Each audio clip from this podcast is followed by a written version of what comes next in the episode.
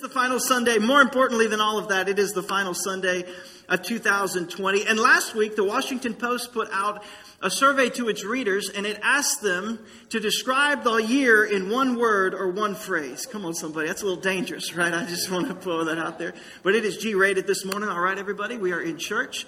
So I don't know what you guys are thinking, what you would have written, but I wrote down some of the top things that they took from their readers top word or phrase that they described the year with. And if they got multiples, they moved those a little higher in the list. Uh, and then they just put some of the phrases and things. I thought some of these were fun. I thought some of these were poignant. So I just want to throw them up there as we get started. The first one, top of the list this year, was exhausting. Come on, you can make a little noise if you decide that's your word or phrase. All right. If you if you want to jump on one of these, you can just kind of raise your hand uh, or get involved in those. But they went through that exhausting, lost, chaotic. Some of you agree with some of these, some of you experience some of these. I like this. The first phrase that showed up was a television show that never knows when to end. Come on, somebody. Just, just doesn't know when it's its time, right? Six, six seasons in a movie. Just get on out of here. Doesn't know. Number six on the list, I like this one dumpster fire. Come on, somebody. Anybody want to put their put their name on that one. And here's my favorite. One nine year old from Michigan wrote in It's like looking both ways before crossing the street and then getting hit by a submarine. Come on. I think we all put on vote on that one, right? Everybody want to want to jump on the wagon for that one. But then I saw one about a third of the way down the page, and it honestly helped inspire this final Sunday of our Again series. And all it said, and somebody they said so many people had written this in, but all it said was broken dreams. Broken dreams. And I don't know what you dreamed for 2020. I want to show you a picture. Uh, we took this this morning. This hangs in my office. And so I don't know what you dreamed for 2020, but at the beginning of 2020, in January, in my office, I hung up a big year calendar.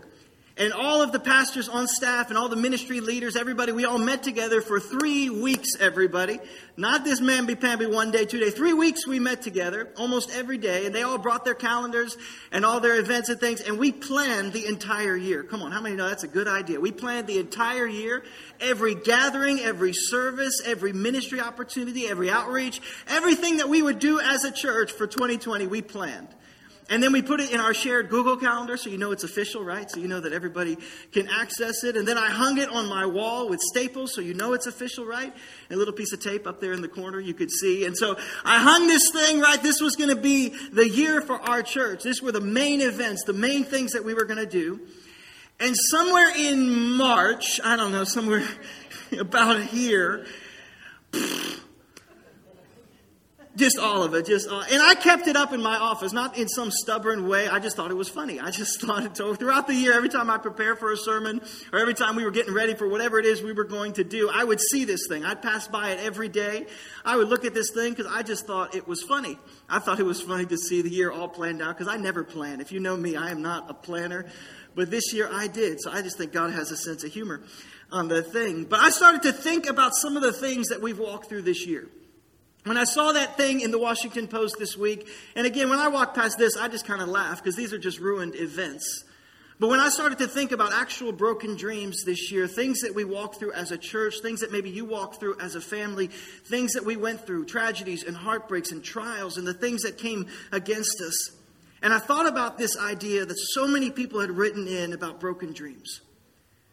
That the dreams they'd had for the year, or maybe even not just this year, but maybe you had a dream years ago and somewhere along the journey, somewhere along the things that you walk through, somewhere around all of it, it started to break apart. Or you started to lose hope for it, or you started to even lose the vision of it, or you just put it in a drawer somewhere and you said that thing is never going to happen and you left it behind. Broken dreams. And I just want you to know there is no better time than a new year. There is no better time to take a hold again of the dream that God has given you.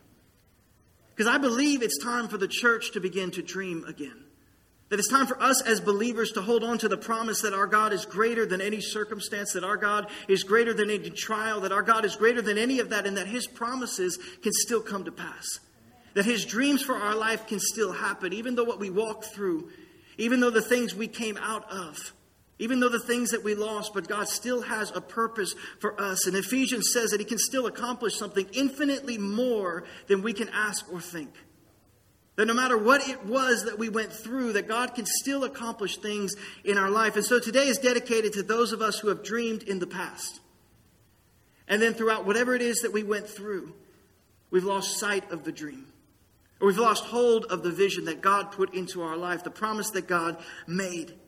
And maybe even given up on the dream that God gave us. And the devil will do everything that he can to make you enter the new year in the same way to make you enter the new year with that same downtrodden, that same idea of there is no dream and it's dead. The devil will do everything he can because he knows if he can steal your dream, he can sabotage your destiny. If he can steal the dream that God has put into your life, he can sabotage the destiny that you're supposed to accomplish for the kingdom. If he can just get you to lose sight of it or to let go of it because everything around you is trying to pull you away from the dream that God has.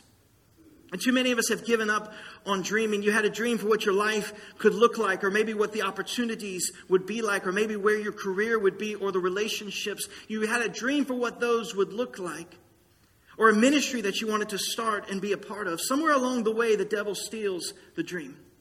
Somewhere along the way, he steals it, or the world beats it out of you. Circumstances in life tell you it's not possible. You'll never be that again. You'll never be able to get back to that place again, or you've been through too much pain, or too much heartache, or too much tragedy, or maybe you made too many mistakes. I want to remind you of the God that we serve. That you may have given up on the dream, but God hasn't given up on you. That you may have given up on what you thought might could have happened, or you may have given up on what you felt God was telling you your life was going to look like, but God has not given up on you. I don't care if people give up on you. I don't care if they write you off. I don't care what they say behind your back. I don't care about any of that. God has not given up on you. God still loves you. His dream is still alive for you. He still has things for you to accomplish this side of heaven, that the kingdom is still advancing. So God has his eye on you. And so today we're going to dream again, all right, everybody? We're going to follow a story in the book of Genesis, a guy named Abraham, and we're going to follow his story through a few chapters of Genesis. And we're going to start in chapter 15, but I'll set up the story before we go there. And so we're going to talk about how God put a dream inside his heart, and then he wrestles with the dream. And over periods of years, decades, he wrestles to keep the dream alive. He struggles with it. And so I'll set up the story. We'll see why he actually struggles along the way. And I'm just praying that some of you relate to him today, that you relate to his journey, because we call him the father of faith. But in parts of the journey, he was anything but. In parts of the journey. And so I just want to encourage you about this father of faith and some of the struggles that he went through, that we can see if the promise of God in our life, that we can hold fast to it no matter what the circumstances of life look at today. So I'll set up the story. Abraham's this extraordinary guy, and God speaks to him and he says, I'm going to make you great. I'm going to bless you. I'm going to bless all the nations of the world through you. It's going to be an incredible, Abram. You're going to do all these great things. God brings the promise to him. But in order for it to come to pass, Abraham, you're going to have to leave your comfort. You're going to have to leave your family, leave all the things that you've known, and travel to a land that you don't even know anything about. I'm going to lead you there. And so Abram takes this first step of faith. He believes the dream God gave him, and he sets out on this journey, and he takes his nephew Lot with him. And so Lot goes along with him. They're traveling along the way, and God begins to bless Abram even on the journey. Even on the journey, God begins to bless Abram, begins to shower him with blessings. And so their, their families grow too large and their possessions get to be too many, where Lot and Abram have to split. They can't dwell next to each other anymore because all their animals are eating all the grass and they get mad at each other. And so Lot has to split. Abraham lets him kind of choose, and Lot makes, Lot makes a terrible decision. Uh, and he settles his family next to this sinful city called Sodom. Settles outside of the gates. And somewhere in the course of time, Sodom joins with four other nations. They get this alliance going. And they go to war with an alliance of four nations. So it's five nations, right? And four attacking each other. And so Lot gets caught up in the middle of this. And it's almost like a world war. You have nine nations going to war. And the four nations that come against Sodom and their alliance, they are victorious, and so they take them over. They take all the spoils, they take Lot captive, everybody, and they take them off into captivity. Well, Abraham gets wind of this. He gets wind that this has happened to Lot, and he takes, the Bible says, he takes 318 guys and goes after them. Now, I've, honestly, I've always skipped over this story. I've kind of read it, but I haven't really realized exactly what Abram does in this situation. It's incredible. He takes 318 guys and goes to war against the four nations. Like if you're doing the math, this is a bad idea, all right? This isn't a trick question. This isn't this is just a bad idea, but he goes after them and God gives him the victory. It's, it's like this quick two sentence like story in your Bible, but 318 guys against four nations who are at war, tens of thousands of soldiers, and Abraham and his 318 guys rout them. They take them all over, all right? The God gives him the victory. He gets Lot, he gets all the spoils back, he heads back to his home. And it's incredible. When he arrives home, Abraham, it says that the first thing he does is he gives an offering. He gives an offering to the Lord saying, You're the one who gave the victory, not me, right? Not my 300 guys. So the Bible says he ties to Melchizedek, the high priest there, gives the offering to God, and he blesses the Lord. And then God comes to him and appears to him after all of this has happened and gives him the promise that we know of. He's had this miracle. He's left his homeland. He's had these blessings. He's gone out and routed the armies. All of this has happened. He's given this offering to the Lord, and then God appears to him and he gives him this promise in Genesis chapter 15. So now you know kind of where we are in the story. And he comes to him and he says, Abram, I'm going to bless you. Abram, I'm going to bless you, and you're, you're, you're going to be the father of a great nation, and it's going to be the multitude. And Abram's response, after all he's seen, all he's done, everything he's seen the Lord do, all the things he's been called to, the promise, he says, Sovereign Lord, what can you give me? Since I remain childless, and the one who will inherit my estate is Eliezer of Damascus. Now, just a pause right there. Anybody ever feel sorry for Eliezer of Damascus, all right? Because if you know how the story ends, Eliezer doesn't get nothing, all right? He gets nothing in the story, but that one's for free, all right, everybody? I just feel a little sorry for Eliezer. We don't hear about him again. But he says he's the one who will inherit, and you've given me no heir, and so the servant will grant. And then the word of the Lord came to him. Watch this in the next verse. This man will not be your heir Again, we feel sorry for Eliezer of Damascus. But a son who is your own flesh and blood will be your heir. And he takes him outside and says to Abram, Look up at the sky and count the stars if you can. He's given him the promise. He's already promised him these great things. Already blessed him, but he's giving him the promise. Count the stars if you can. And he said, So shall your offspring be.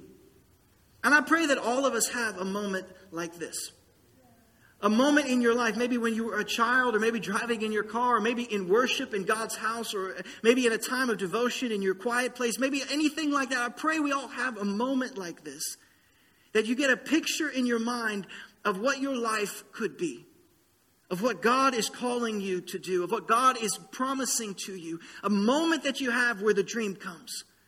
All of us have that moment where God comes to you, and I pray that's true for you, that God would reveal to you a picture of what it could be of how life could be. Because you see, maybe a marriage that doesn't have the tension or the fighting like the home that you grew up in. Or a husband and wife that are serving God together, and you think it could be beautiful, or you have a picture of your kids serving the Lord, or of God blessing you with this dream of blessing others, not for your own purposes, but you have this dream of building a business so you can bless other people. You have this dream of doing great so you can also bless the people around you that God has called you to. Or maybe God has put a dream in your life of a ministry to start or to be a part of that you could say, I, I can see a picture of what it could be. And this dream that he's having, you have these dreams that God gives you. God gives you these pictures of how it could be. Here's the biggest problem with that. You can jot it down if you're taking notes today, is there's always a gap between the picture and the promise. There's always a gap.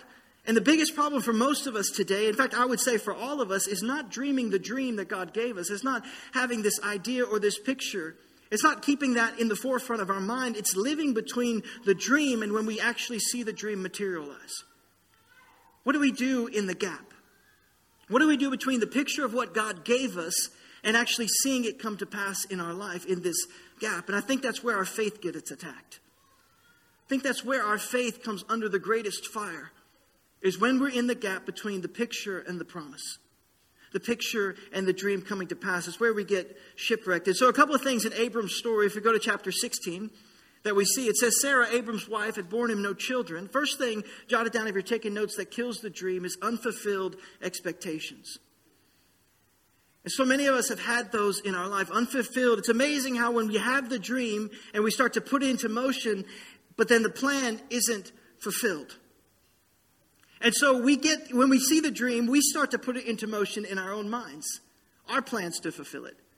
Because we have unfulfilled expectations on the picture that God gave us. And so we start to put into motion.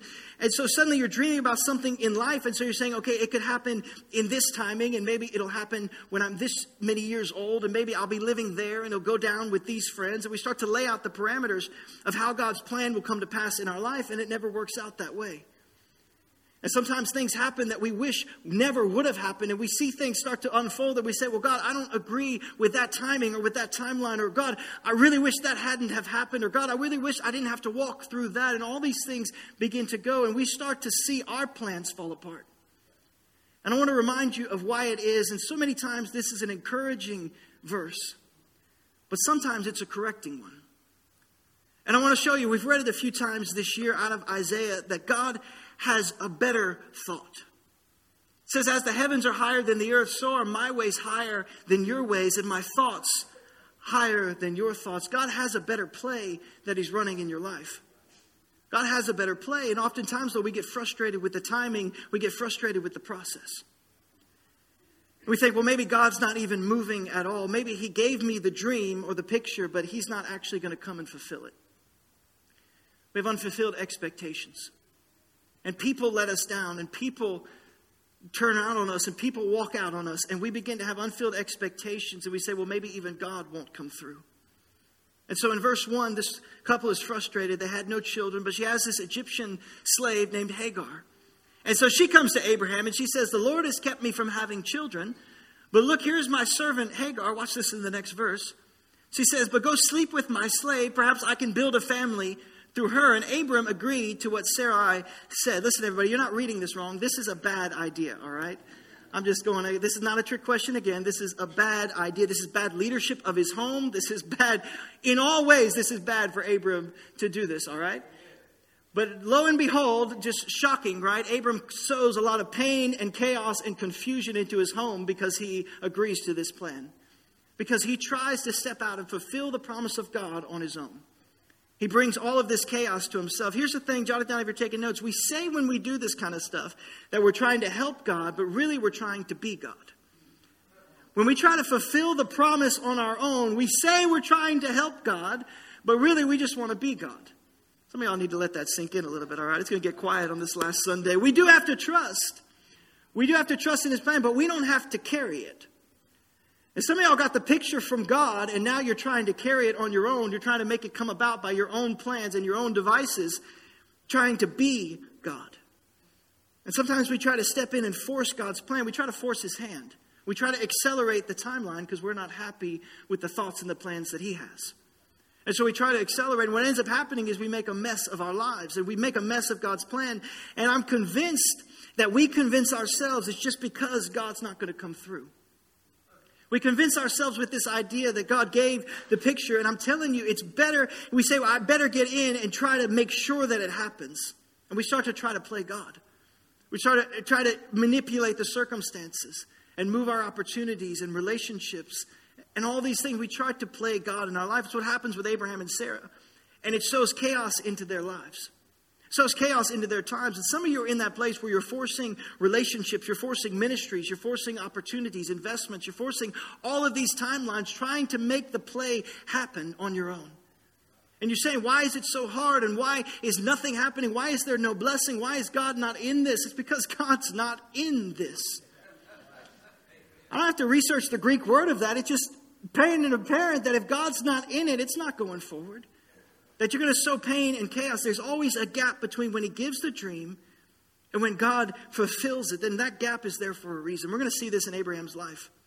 Because I believe we need to change our expectations.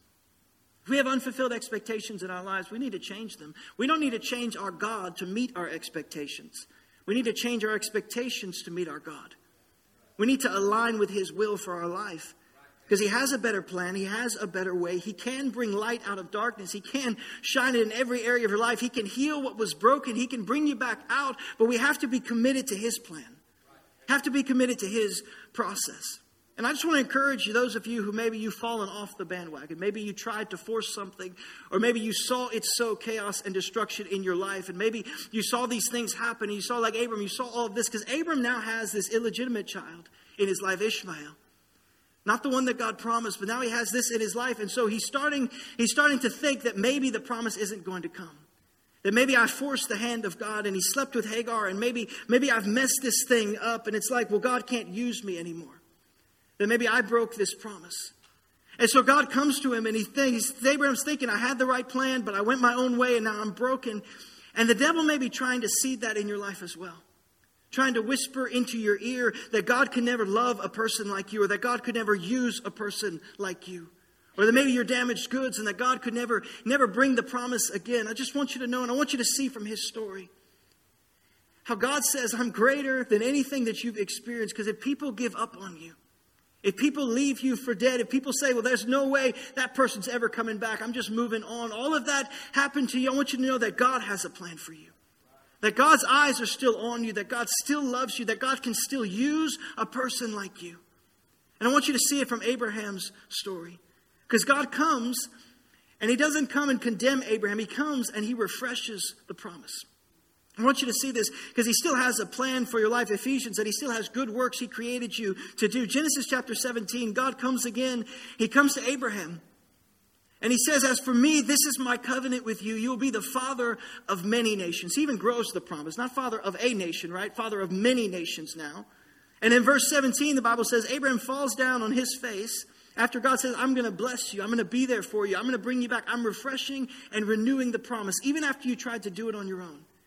I'm renewing the promise. Verse 17, the Bible says Abraham fell face down and he laughed. Come on, here's our father of faith, everybody. Here's the father. He's had the promise, he's messed it up. God's come, renewed the promise, and Abraham falls on his face and laughs. And he says, Will a son be born to a man a hundred years old? And will Sarah bear a child at the age of 90? The second thing that kills our dreams is unrelenting doubt. Here's the father of faith. How much more us?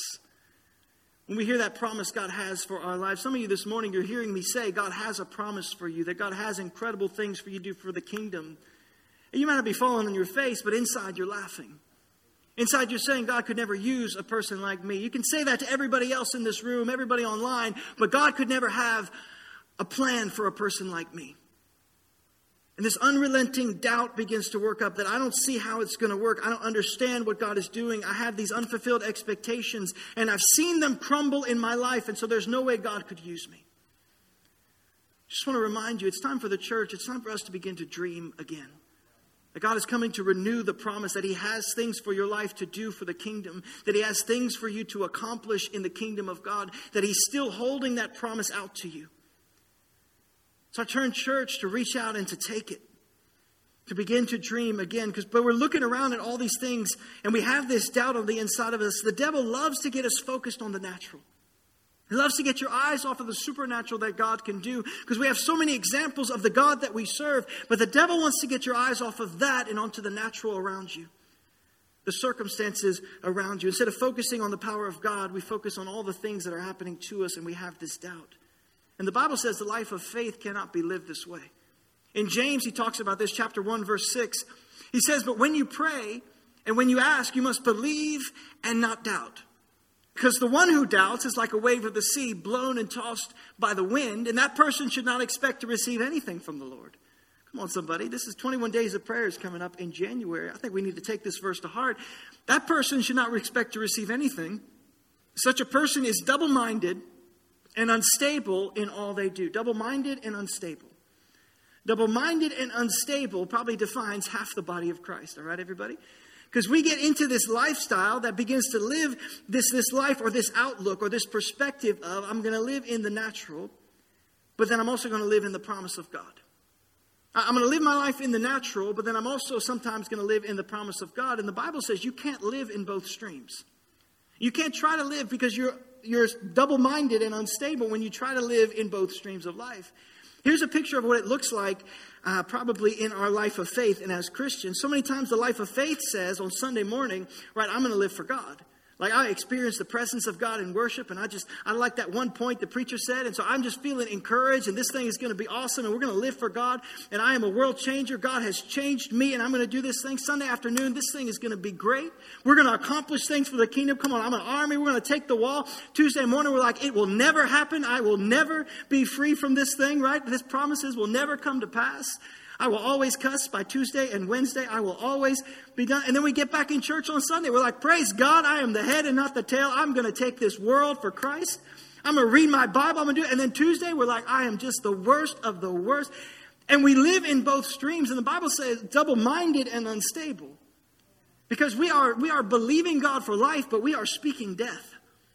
We are speaking death over our circuit. I'm just saying you can't say all the time that my marriage will never be what I thought it could be, and my kids will never serve the Lord, and my career will never take off, and that ministry will never come to pass in my life, and God never has a plan for me. You can't say those things and expect the opposite to happen. James talks about the tongue as being the rudder of the ship. I'm not saying you name it and claim it. I'm saying if the rudder is pointed towards the rocks, you will hit the rocks every single time. Because God has a plan for your life, but you can't live in both streams. You can't be double minded and live the life of faith. You can't be double minded and unstable and live in the promises of God. You know, I need to learn how to live lives of faith, that I know His promises are for me that I know that God has a plan for me, that I know that the victory was won at the cross of Calvary and that no weapon formed against me will prosper, that I know that I have plans that God has for me to accomplish, good works He created for me to do, Ephesians says. I know that I'm supposed to accomplish those things, and so I'm going to stand it. I'm going to live my life in the stream of the promise of God. That I'm not going to let this, the natural and the circumstances, try to beat it out of me. That God's going to use my life. That I'm just going to hold tight. I'm going to believe and I'm going to trust. I'm going to trust that God is who He says He is. And so many of us, man, we wrestle with these doubts, and I just want you to know it's sabotaging the dream. It's killing the dream that God has for your life. So God appears to him and he gives him the dream, and they mess it up. And then he reappears and he gives him this confirmation and he redoes the dream because years go by. And he says, Hey, I have a plan for you. And then he even changes their names. He says, You're not going to be Abram and Sarai, you'll be Abraham and Sarah. God's got a plan for your life, but they're still struggling to believe. They're still, right? This is the mother and the father of faith. This is this. They're still struggling to believe. They're still struggling to even hold on to what God would say to them. And so God is so good in this story. A third time, now he sends angels to confirm the promise. And so three travelers show up in Genesis chapter 18. We'll keep on going. And one of them says to him in verse 10, I will surely return to you about this time next year, and Sarah, your wife, will have a son. Now, Sarah was listening at the entrance to the tent, which was behind him. And Abraham and Sarah were already very old, and Sarah was past the age of childbearing. So Sarah laughs this time. Abraham laughed right last time. Sarah laughed to herself as she thought, After I am worn out and my Lord is old, will I now have this pleasure? How many know 100 year olds should not be having kids, all right? That's just a good principle. Jot that down if you want in your notes. That's a pretty good principle in life, but some of us, our faith is shipwrecked because of what we're looking at seems to be unchangeable circumstances. This is what Sarah comes up against, right? Abraham's experienced the other two, but Sarah now is up these unchangeable circumstances. Isn't it true in our minds with the expectations that we develop for God? We have these expectations. One of the things that comes to fuel the doubt is our circumstances. The things that we see around us, the things that we think are unchangeable, the things that we think will always be because they've always been. The things that we say, well, that's just always going to be like that in my life. And one of the things I've observed about God, just something I've seen, you can take it or leave it, but what I think I have seen about God is oftentimes He gives us these dreams, and we start to calculate in our head how it could come to pass. We start to think, okay, this could happen like this, like this, like this. And just to show that He is God, God's like, I'm not going to do it that way. Like, I know that you calculated it. I know that you came up with all the sums and all the things that could make that thing happen. But just because, just to show you that I'm God, I'm not going to do it that way. And then for some reason, he has this way of waiting until it just seems impossible. Like, it could never happen. Like, the first time he appears, Abraham's 75 years old, which is kind of the back of the window, right, of what we think is even possible, or what we would even believe, right, to have that. But then God's like, no, no, that's too easy. Let's wait another 25 years. Let's wait till you're 100, and then we'll get this thing going then we'll kind of get this plan in motion, right? God is like, let's just wait. I know 75 seems like a stretch, but let's just wait till it's impossible at 100, and then I'll do this thing. So I want you to know you're looking at your natural circumstances because the devil wants you to focus on the natural, not the spiritual. The natural, not the supernatural. The devil wants to get you focused on your circumstances, and you're seeing what seem like unchangeable circumstances what seem like unchangeable things. Focus that it's too big for God, that it's impossible for Him to come through. And the devil wants to whisper that you've got all the data and the details and you've got all the indicators that your life is over, that God could never use you. You have all these things set out. And the devil would love for you to focus on that as we go into the new year. Instead of the promise God has, unchangeable circumstances. And somewhere in the midst of all the chaos, in the midst of all the pain, somewhere in there we say, you know what? I'm going to let somebody else dream that dream. It was nice while it lasted. It was a really nice fantasy that I had that God could do something with me. But I'm looking at the stuff around me and I'm going to let somebody else take that. I'm going to let somebody else dream that dream because I don't think it will ever come to pass that God's forgotten about me. And somewhere in there, we begin to take our eyes off it and we lose the dream.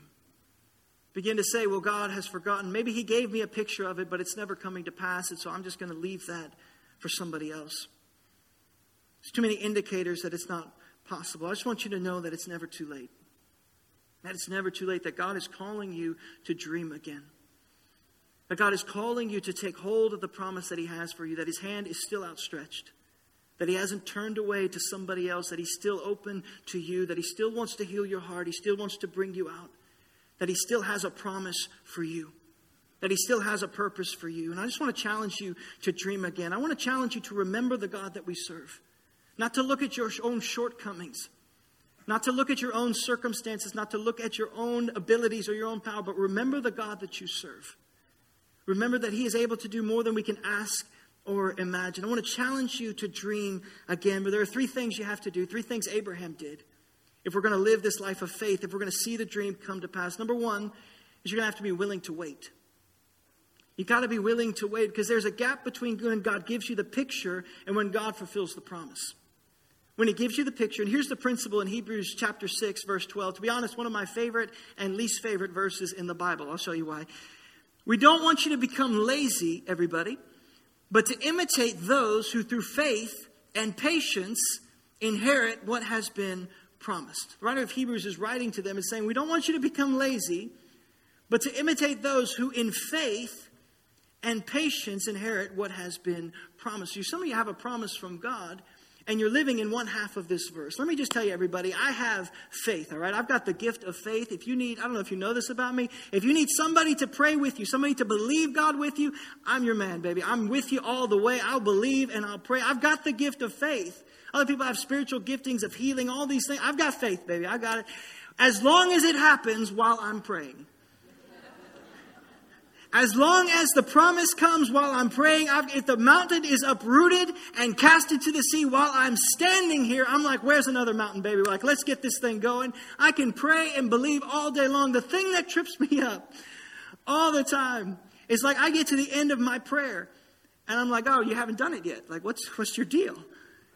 I get to the end of 21 days of prayer and I'm like, I'm just waiting for everything that I prayed for to happen on the 22nd day. I'm just there. I don't know if you've been around me on the 22nd day. I'm just like looking for stuff, right? Like God's going to answer. God's going to bring that. While it, if it happens while I'm praying, I've got the gift of faith. But the part that I don't like about this verse is this second part that through faith, I've got that. Thank you, Lord. And patience inherit what has been promised. A lot of you have the promise of God in your life. God has made promises to you. God has made promises in my life that we hold on to, that we write those things down and we reference them. God has made those promises and I'm holding on to them. I've got the faith for them, but it's this patience thing.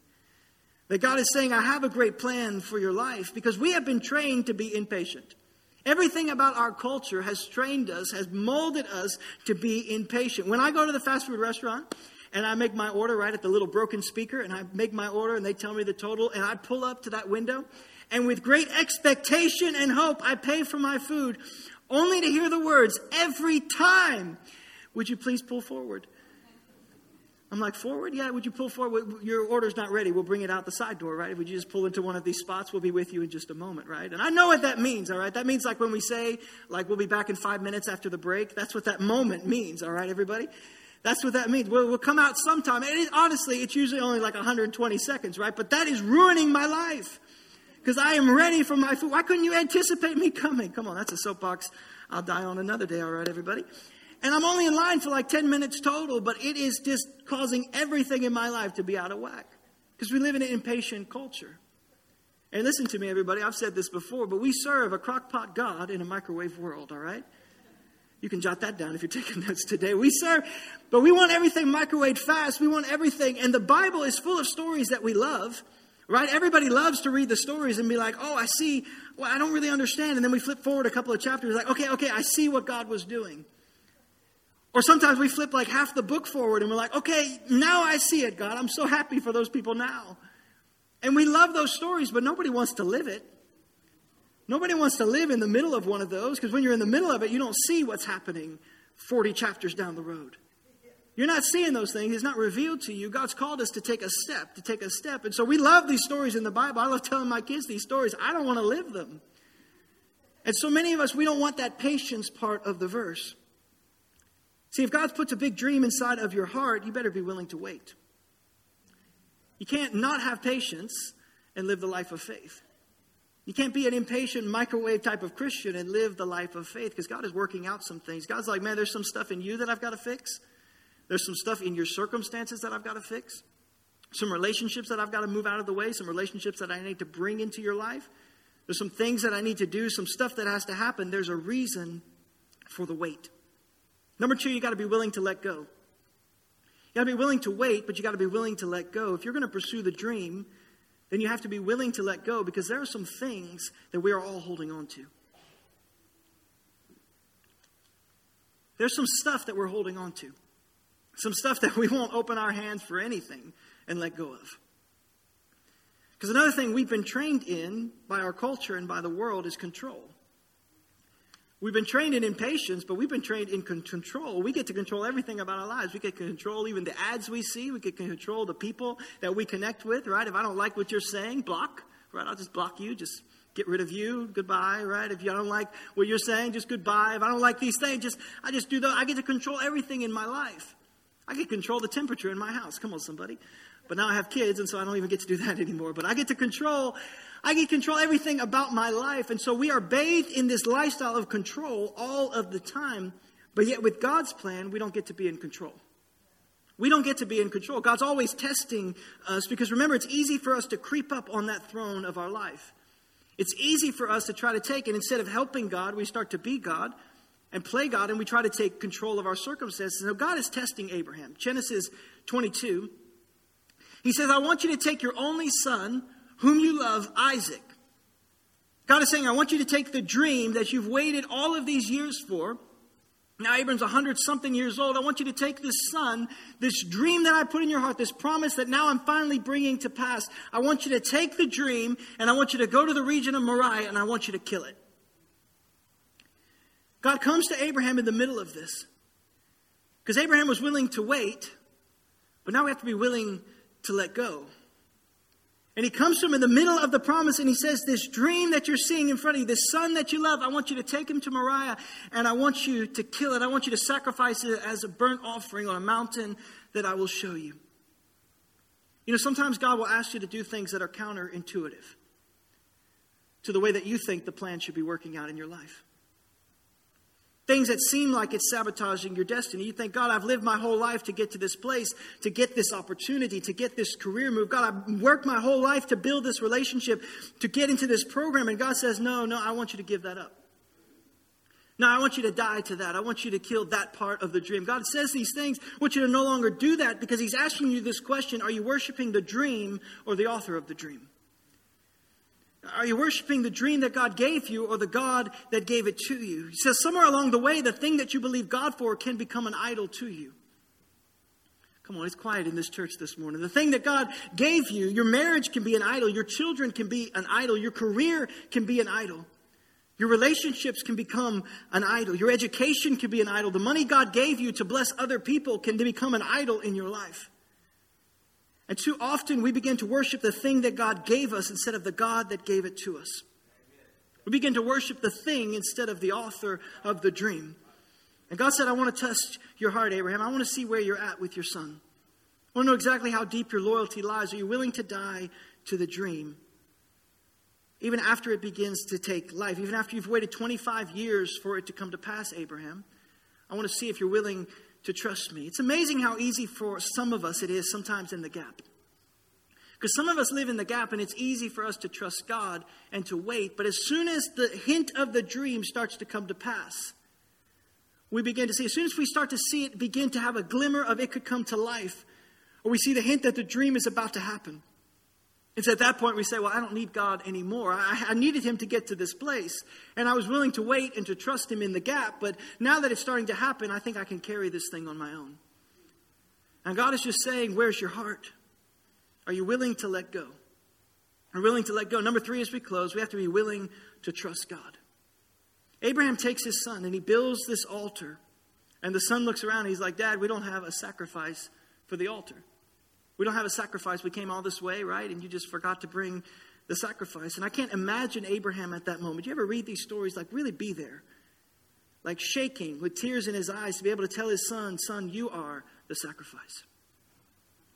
Like you are, you are the sacrifice. You ever read these stories? Like this is this is crazy. He ties up his son, he puts him on the altar, and he raises the knife, willing to kill his own son.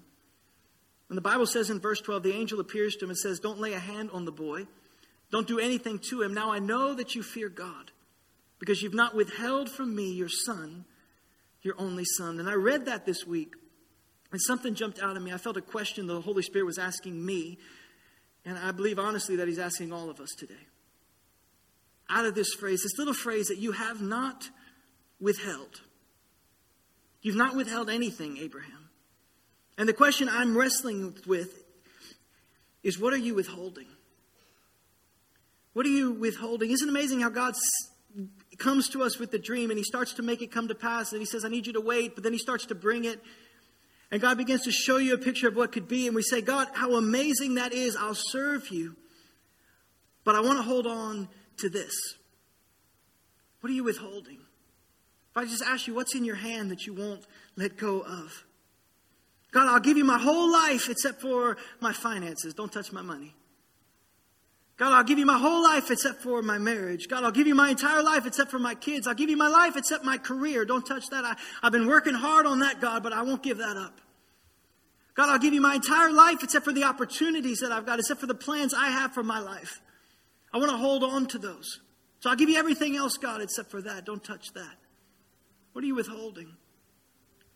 Some of us today, God, I'll give you everything that I've got except for my past. I want to hold on to those things that happened to me. I want to have the right to hold them. I won't drop those. God, God, I'll give you everything I have except for my bitterness. I have a right to have that. I want to hold on to the pain. I want to hold those things because that I believe I have that. So God, I'll give you everything else except for that. What are you withholding? And God comes to Abraham and he says, Because you've not withheld anything, God now says, I can trust you. God says, I know that your heart is for me. I know that you'll follow after me because you haven't withheld anything. I just ask you, church, what are we withholding?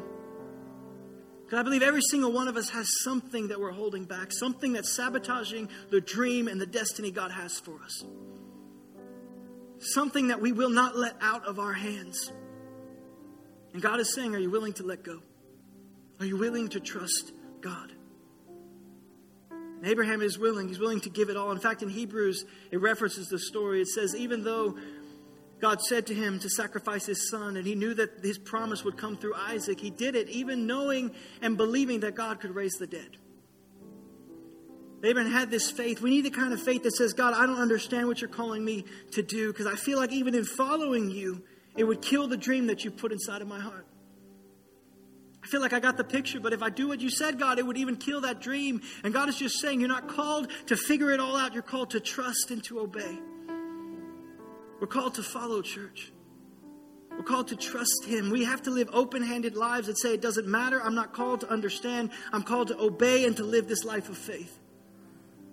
Open handed lives that say, I'm not holding back anything because I want the dream that you have for us one step at a time, doing everything that I can, giving everything that I have back to the King who gave his life for me. Everything. We're not called to figure it out, church. We're called to trust. And at the moment, verse 13, the moment that he does this, the angel stops his hand. It says he looks up and he saw in the thicket a ram caught by its horns. At that moment, he went over, he took, takes the ram, he sacrificed it as the burnt offering instead of his son Isaac. And Abraham called that place, the Lord will provide. That's Jehovah Jireh. That God will provide. And to this day, it's said, on the mountain of the Lord, it will be provided. It says, on that place is Jehovah Jireh. There's a place where we surrender to God and we say, not my will, but yours.